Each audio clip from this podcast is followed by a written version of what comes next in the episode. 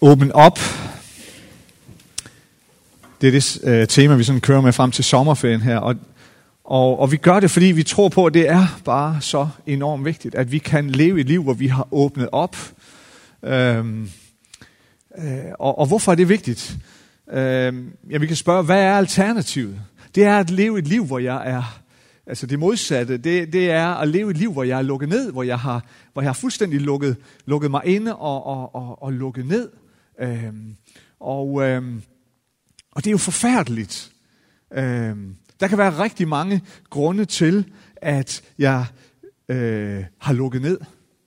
Øh, et forkert billede på mig selv, af mig selv, et forkert billede af andre mennesker, et forkert billede af de relationer, jeg indgår i, et forkert billede af Gud, øh, og, og masser af ting kan have forårsaget det. Ting, jeg har gået igennem i mit liv.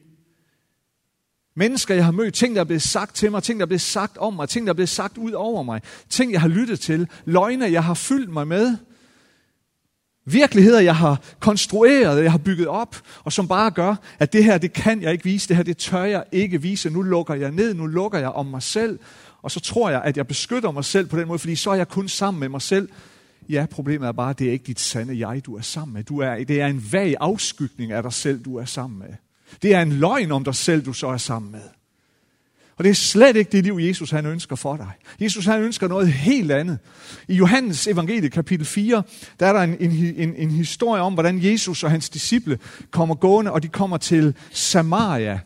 Og Jesus gør holdt ved en brønd, og så kommer der en kvinde ud til ham. Og hun var præcis sådan en kvinde, som havde lukket sig ned, lukket ned i sit liv. På grund af de ting, hun havde oplevet, på grund af den måde, hun så på sig selv, og på grund af den måde, som andre mennesker så på hende på, så havde hun lukket ned fuldstændig. Hun havde sikkert en eller anden oplevelse af, jeg skal være lukket ned resten af mit liv. Den eneste måde, jeg kan overleve på. Den eneste måde, jeg kan klare mig selv på. Jeg har lukket ned. Og så møder hun Jesus. Og Jesus forvandler hendes liv der ved brønden, og hun farer tilbage til, til, til byen og siger, Kom, kom og, kom og mød en, som jeg har mødt. Og hun var fuldstændig åbnet op. Hendes liv var forvandlet, og, og, og byens befolkning strømmer ud til brønden for at møde Jesus, fordi jamen, vi kender hende kvinder, vi, kvinden, vi ved jo, hun har været lukket ned, og nu er hun fuldstændig lukket op. Og hun står bare der og siger, han ved alt om mig, han ved, hvordan jeg har levet mit liv, og det er okay. Det er det, Jesus ønsker for dig. Det er det, Jesus ønsker for hver eneste en af os. Det er jeg overbevist om. Åbn op. Og i dag er temaet åben op for gavmildheden. Åben op for gavmildheden. Og nu kommer jeg med en lille advarsel. Jeg kommer til at sige noget om penge i dag. Så forsvandt der lige 15 enheder fra livestreaming. Nej, det ved jeg ikke noget om. Jeg kan ikke se det her. I kan ingen steder gå. Vi har låst døren. Nej, det, det er gas. Lad mig stille dig et spørgsmål som du kan også med bare svare for dig selv i det stille, og det er nok et spørgsmål, som mest er til dig, der, der sådan er vant til at komme i kirken her. Øhm,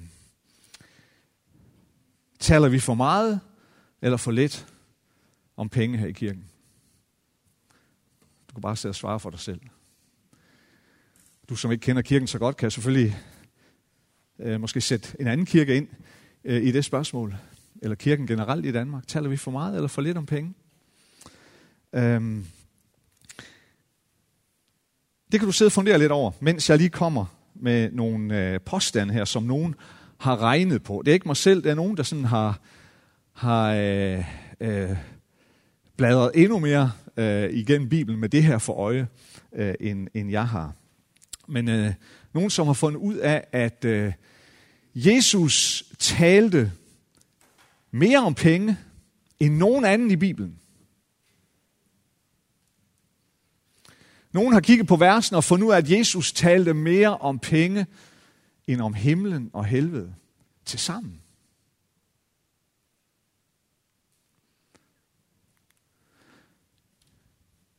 En fyr, der hedder Howard Dayton, han er sådan en, en kristen finansmand.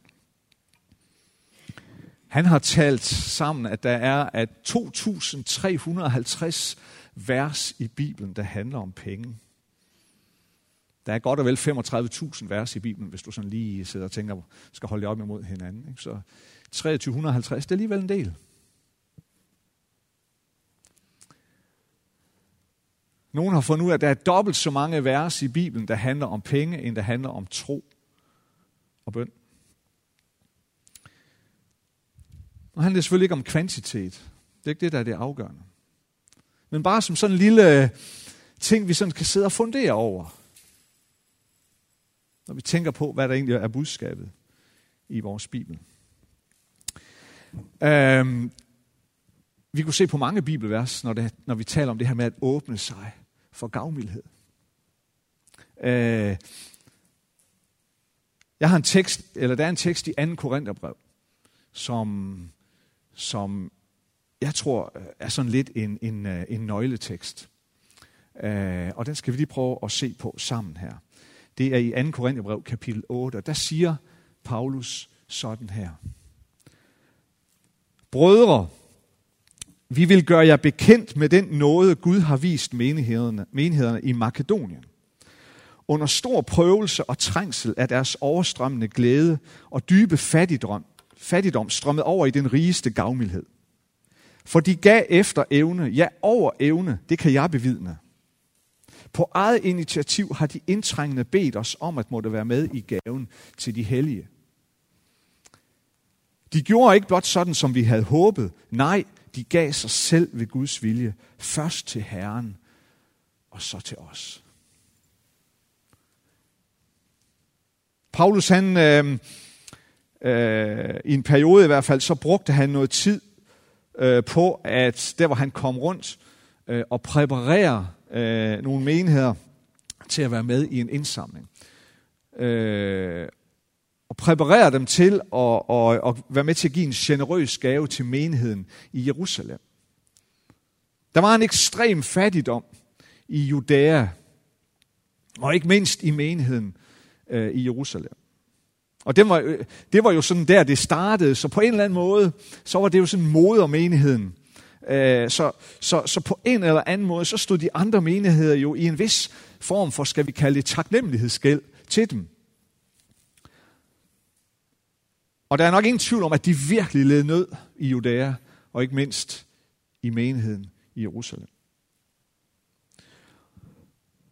Og det Paulus han siger her, det skal forstås ind i den kontekst. Nu vil Paulus nemlig have de kristne i Korinth til at vise gavmildhed og til at være med i indsamlingen til menigheden i Jerusalem.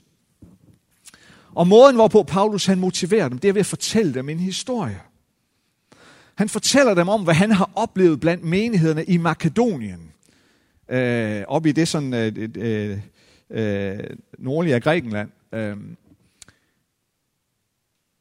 det er der, hvor Filippe-menigheden øh, øh er, Thessaloniki-menigheden øh, og andre. Han fortæller dem om, hvad der er sket der. Han fortæller dem om de menigheder der, som selv befandt sig i, en, i, i store prøvelser og trængsler. Her fortæller han om, hvordan de menigheder, til trods for det, de selv stod i, er strømmet over med en gavmildhed, der næsten trodser enhver beskrivelse.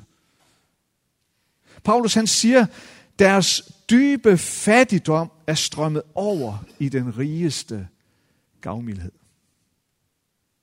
Deres overstrømmende glæde og deres dybe fattigdom er strømmet over i den rigeste gavmildhed. Hvordan, hvordan skal man næsten forklare sådan noget? Hvad i alverden er der sket? Og så siger Paulus videre om de her menigheder.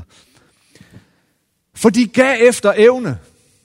Og så stopper han op, og så retter han sig selv. Nej, de gav over evne. De gav over evne. Det kan jeg bevidne, siger han. De gav over evne. Hvordan skal vi forstå det her? Jeg ved det dybest set ikke. Det er, jo, det er jo næsten uforklarligt. Hvordan kan man give over evne?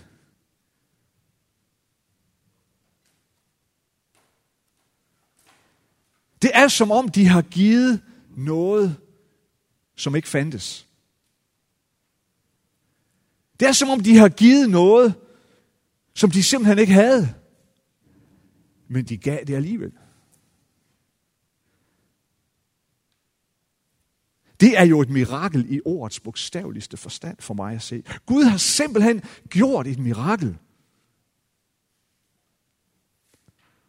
Jeg kom sådan til at tænke på det, der skete, da Jesus og disciplene ved hjælp af fem små brød og to små fisk bespiste tusindvis af mennesker. Jeg tror på en eller anden måde, så er det det samme, der er sket i de makedonske menigheder i forbindelse med indsamlingen til de fattige i Jerusalem.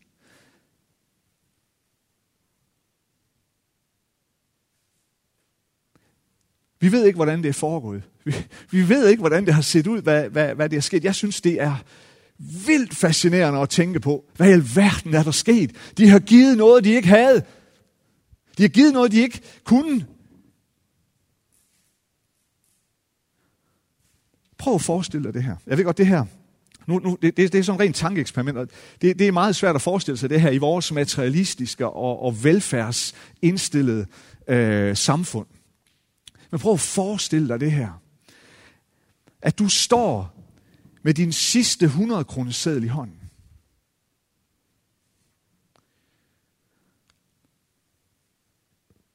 Og du ved, det er din sidste pengeseddel.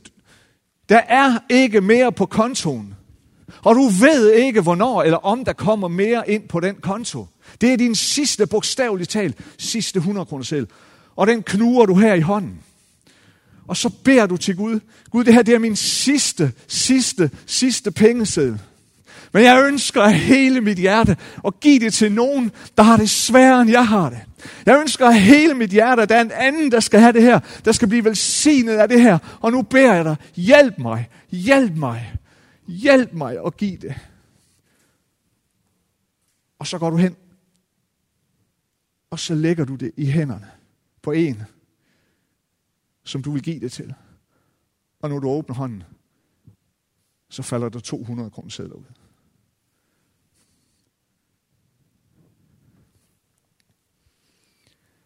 Jeg ved ikke, om det er sådan, det er foregået. Men tænk, hvis det var sådan. Tænk, hvis det var sådan. Paulus han fortæller historien om, hvordan de makedonske menigheder indtrængende bad om at måtte være med i indsamlingen til Jerusalem. De bad indtrængende om at få lov at måtte være med, siger Paulus. Jeg tænker lidt, at, at de er kommet til Paulus og sagt, Paulus, vi har hørt om den her indsamling til de hellige i Jerusalem. Må vi ikke nok være med? Og så, og så kan jeg, fordi Paulus han jo også beskriver den her trængsel og nød, de selv befandt sig i, så kan jeg forestille mig, at Paulus har sagt, nej, prøv at høre, I har nok at kæmpe med. I kan jo ikke engang selv få mad på bordet. Og så er de nærmest gået på knæ ind for Paulus og sagt, må vi ikke godt få lov til at være med? Må vi ikke nok få lov til at være med til at give? Og så har Paulus sagt, okay da. Og så, uh, så har Gud gjort et mirakel. Af usete dimensioner.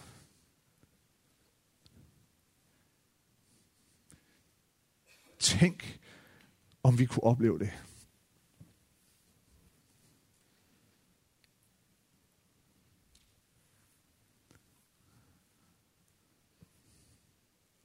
Men der er en fjende. Der er en modstander. En modstander, som vil forsøge at hindre os i, at vi kan komme til at leve et liv i sådan en dimension. I sådan en kraftsdimension. Hvem er den fjende? Ja, det er jo en fjende, som dybest set er styret og orkestreret af djævlen selv. Det er overbevist om. Fjenden det er det nærmest utæmmelige. Det er nærmest utøjlelige. Det er nærmest ukontrollerbare menneskelige begær. Lad os prøve at se på en Jesus-tekst fra Lukas evangeliet. Lukas 12. En i skaren sagde til Jesus, Mester, sig til min bror, at han skal skifte arven med mig. Men han svarede, menneske, hvem har sat mig til at dømme eller skifte mellem jer?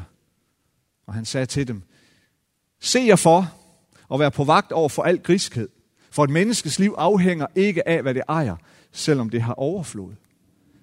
Og han fortalte dem en lignelse. Der var en rig mand, hvis mark havde givet godt. Han tænkte ved sig selv, hvad skal jeg gøre, for jeg har ikke plads til min høst. Og så sagde han, sådan vil jeg gøre. Jeg river mine lader ned og bygger nogen, som er større, og der vil jeg samle alt mit korn og alt mit gods. Og jeg vil sige til mig selv, så min ven, Du har meget gods liggende. Nok til mange år. Slå dig til ro. Spis, drik og vær glad. Men Gud sagde til ham, din tåbe. I nat kræves dit liv af dig. Hvem skal så have alt det, du har samlet? Sådan går det den, der samler sig skatte, men ikke er rig hos Gud.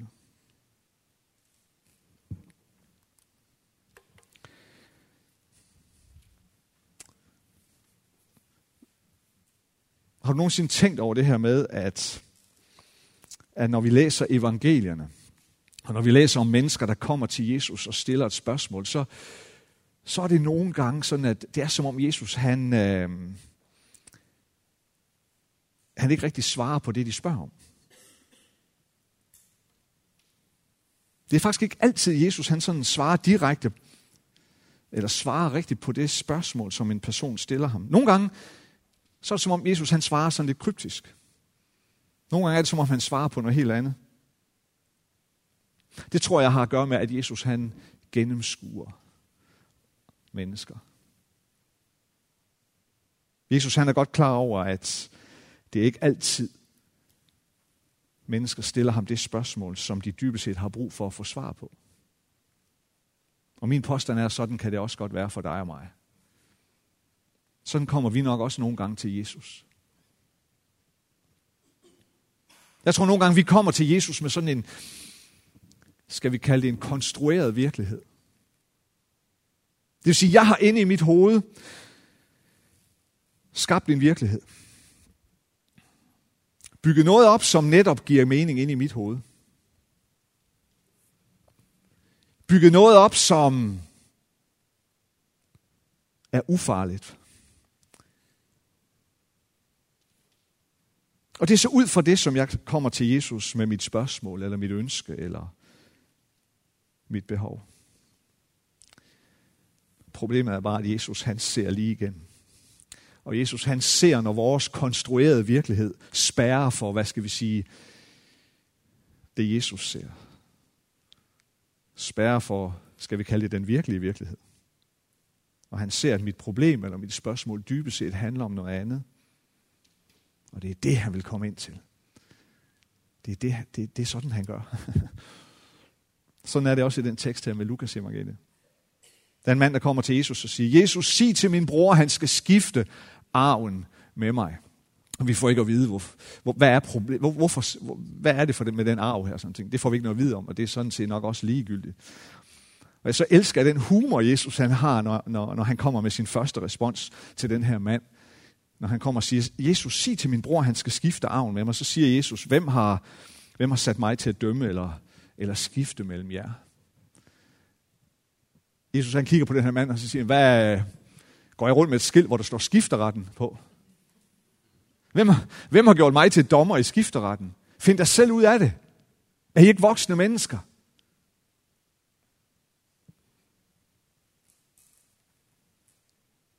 Og så er det, Jesus giver et svar, som jo ikke direkte svarer mandens spørgsmål. Og det gør Jesus ved at fortælle en historie om en rig mand, der bare ikke kunne få nok.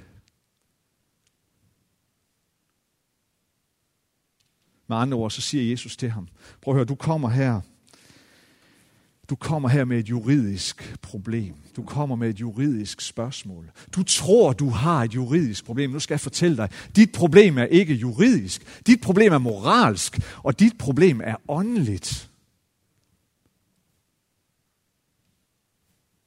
Din udfordring er moralsk og åndelig. Dit problem er moralsk, fordi du er grisk. Fordi du er grådig. Og fordi din bror er lige sådan.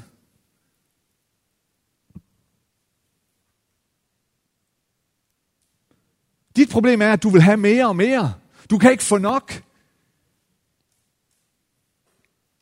Det er dit virkelige problem. Og dit virkelige problem er åndeligt.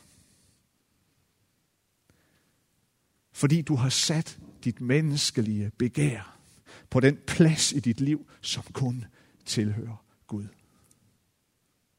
Det er dit problem.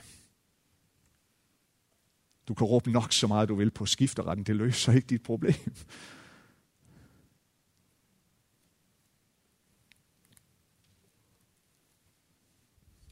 Paulus han skriver sådan her til sin gode ven og nære medarbejder Timotius. Kærlighed til penge er roden til alt ondt. Med andre ord så siger Paulus, at det menneskelige begær det utøjlelige, det utæmmelige, det ukontrollerbare menneskelige begær, er roden til alt ondt.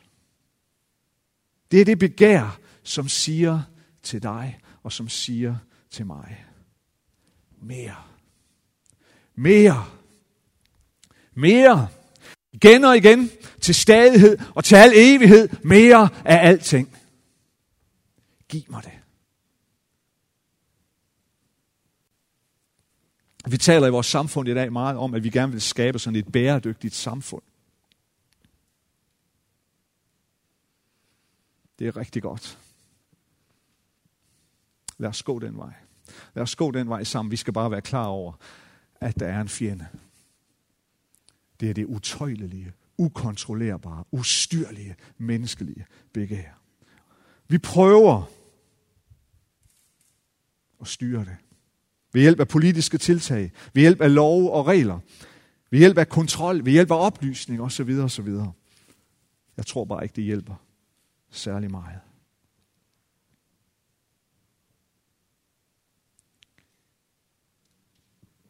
Vi har masser af kontrol i vores samfund i dag. Bare se inden for bank- og finansvæsenet. Er ikke rigtigt, Manfred? Kontrol, kontrol, kontrol, kontrol. Og har vi tøjlet det utømmelige, eller utøjlelige, ustyrlige menneskelige begær af den grund? Nej, det er måske stærkere end nogensinde. For mig at se, at den eneste vej til at skabe en bæredygtig fremtid for alle mennesker, det er, at vi får tøjlet det er næsten utøjlelige. Styret det ustyrlige. Tag livet af det ukontrollerbare menneskelige begær.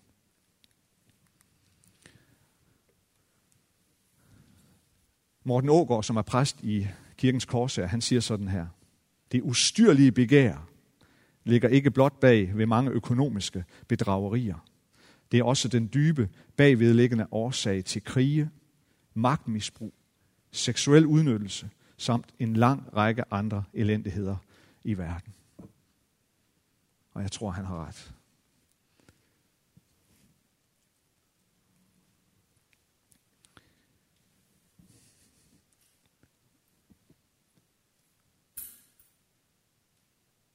Hvordan sejrer vi over den fjende?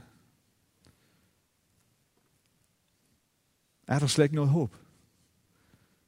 Findes der en vej at gå for at få bugt med det menneskelige begær, som er roden til alt ondt?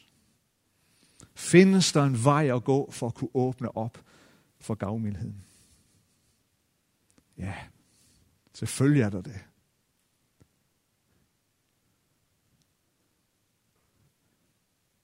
Gud har da ikke skabt den her verden uden at vise os en vej at gå.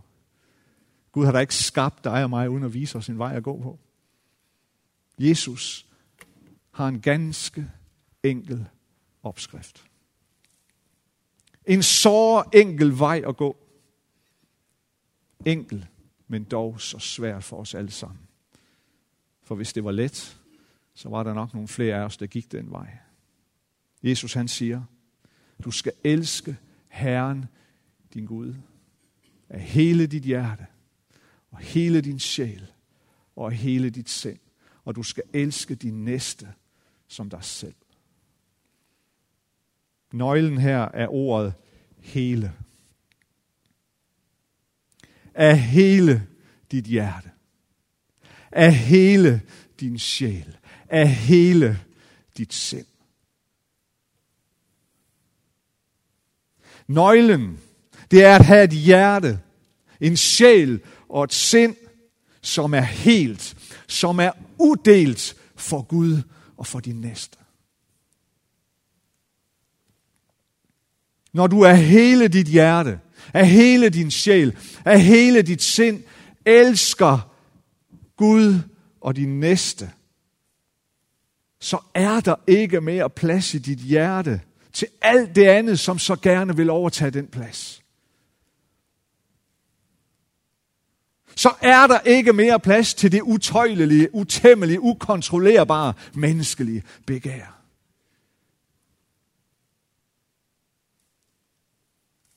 Det er for mig at se den eneste vej at gå. Vi kan sagtens lave flere politiske beslutninger, indføre mere kontrol, indføre mere papirarbejde, indføre mere, flere rapporter og flere tilbagemeldinger, og hvad ved jeg. Jeg tror, det her det er den eneste vej at gå. Det er det eneste, der kan, der kan redde os. Det er det eneste, der kan tømme vores hjerte for det der menneskelige begær, som dybest set er roden til alt ondt. Det er den eneste for mig at se vej at gå. For at kunne åbne op for gavmildheden. For at kunne åbne op for generøsiteten. For at kunne åbne op for giversind. Det er vejen. Det er vejen til et liv i en dimension af Guds nærvær og kraft. Det tror jeg på. Som vi måske endnu kun kan håbe på og drømme om.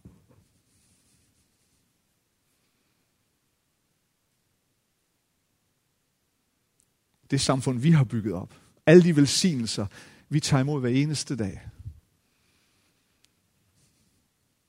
Alle de fantastiske ting, vi har i et vidunderligt samfund, som vi bor i. Det er også med til at gøre, at vi slet ikke er derhen, hvor vi beder om at få lov til at give over evne.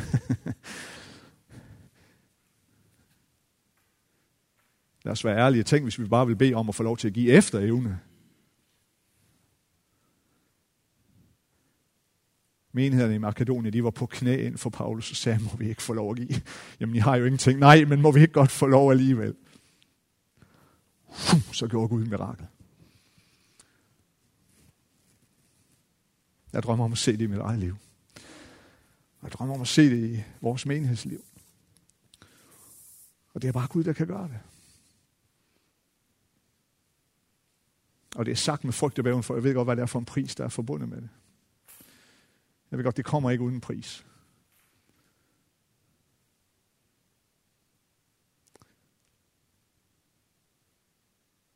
Men jeg ved også, at den, som lever i den dimension, den, som lever der, kommer ikke til at mangle noget.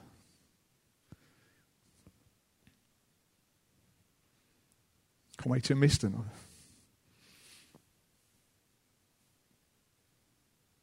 Den, som har givet noget for at velsigne andre, kommer aldrig til at mangle det, han selv har givet. Det tror jeg på. Skal vi bede sammen?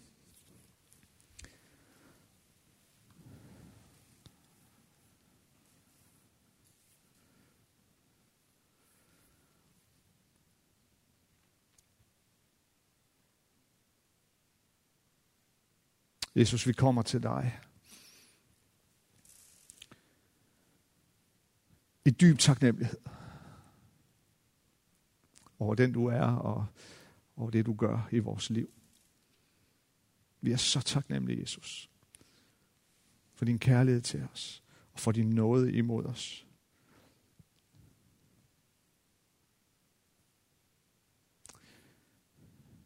Jesus, vi længes efter dig. Vi længes efter mere af, af din fred ind i vores hjerte, mere af dit nærvær ind i vores liv. Længes efter mere af din tiltale ind i vores liv her.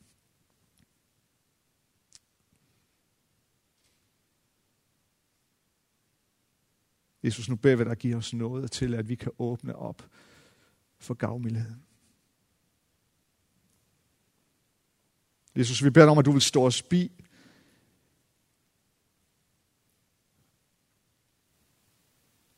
Og give os sejr over den fjende, som det ukontrollerbare, ustyrlige, menneskelige begær gang for gang er i os. Vi kan ikke selv, Jesus. Vi er så fattige i os selv. Og vores forsøg på at gøre det uden dig ender blindt.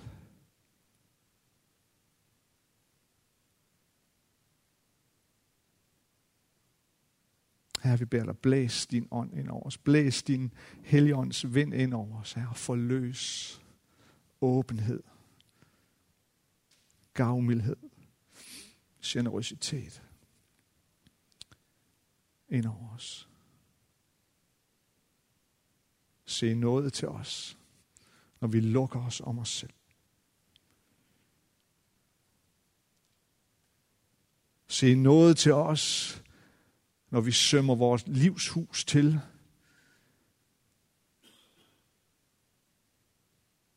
Med vores egen materialisme, vores egen formåen, vores egen vilje. Når vi lukker os selv. Så vi til sidst bare sidder tilbage med en vag afskygning af os selv. En vag afskygning af det, du ønsker for os, og det, du har sat os fri til. Kom, Helligånd. Og forløs os. Sæt os fri. Sæt os fri her. Frels os fra os selv, når vi lukker os om os selv. Og kom med din nåde ind over vores liv, far. Forløs din nåde, din kraft, din herlighed, din glæde, din barmhjertighed ind i vores liv her og igennem os. Det bærer vi om i Jesu navn. Amen.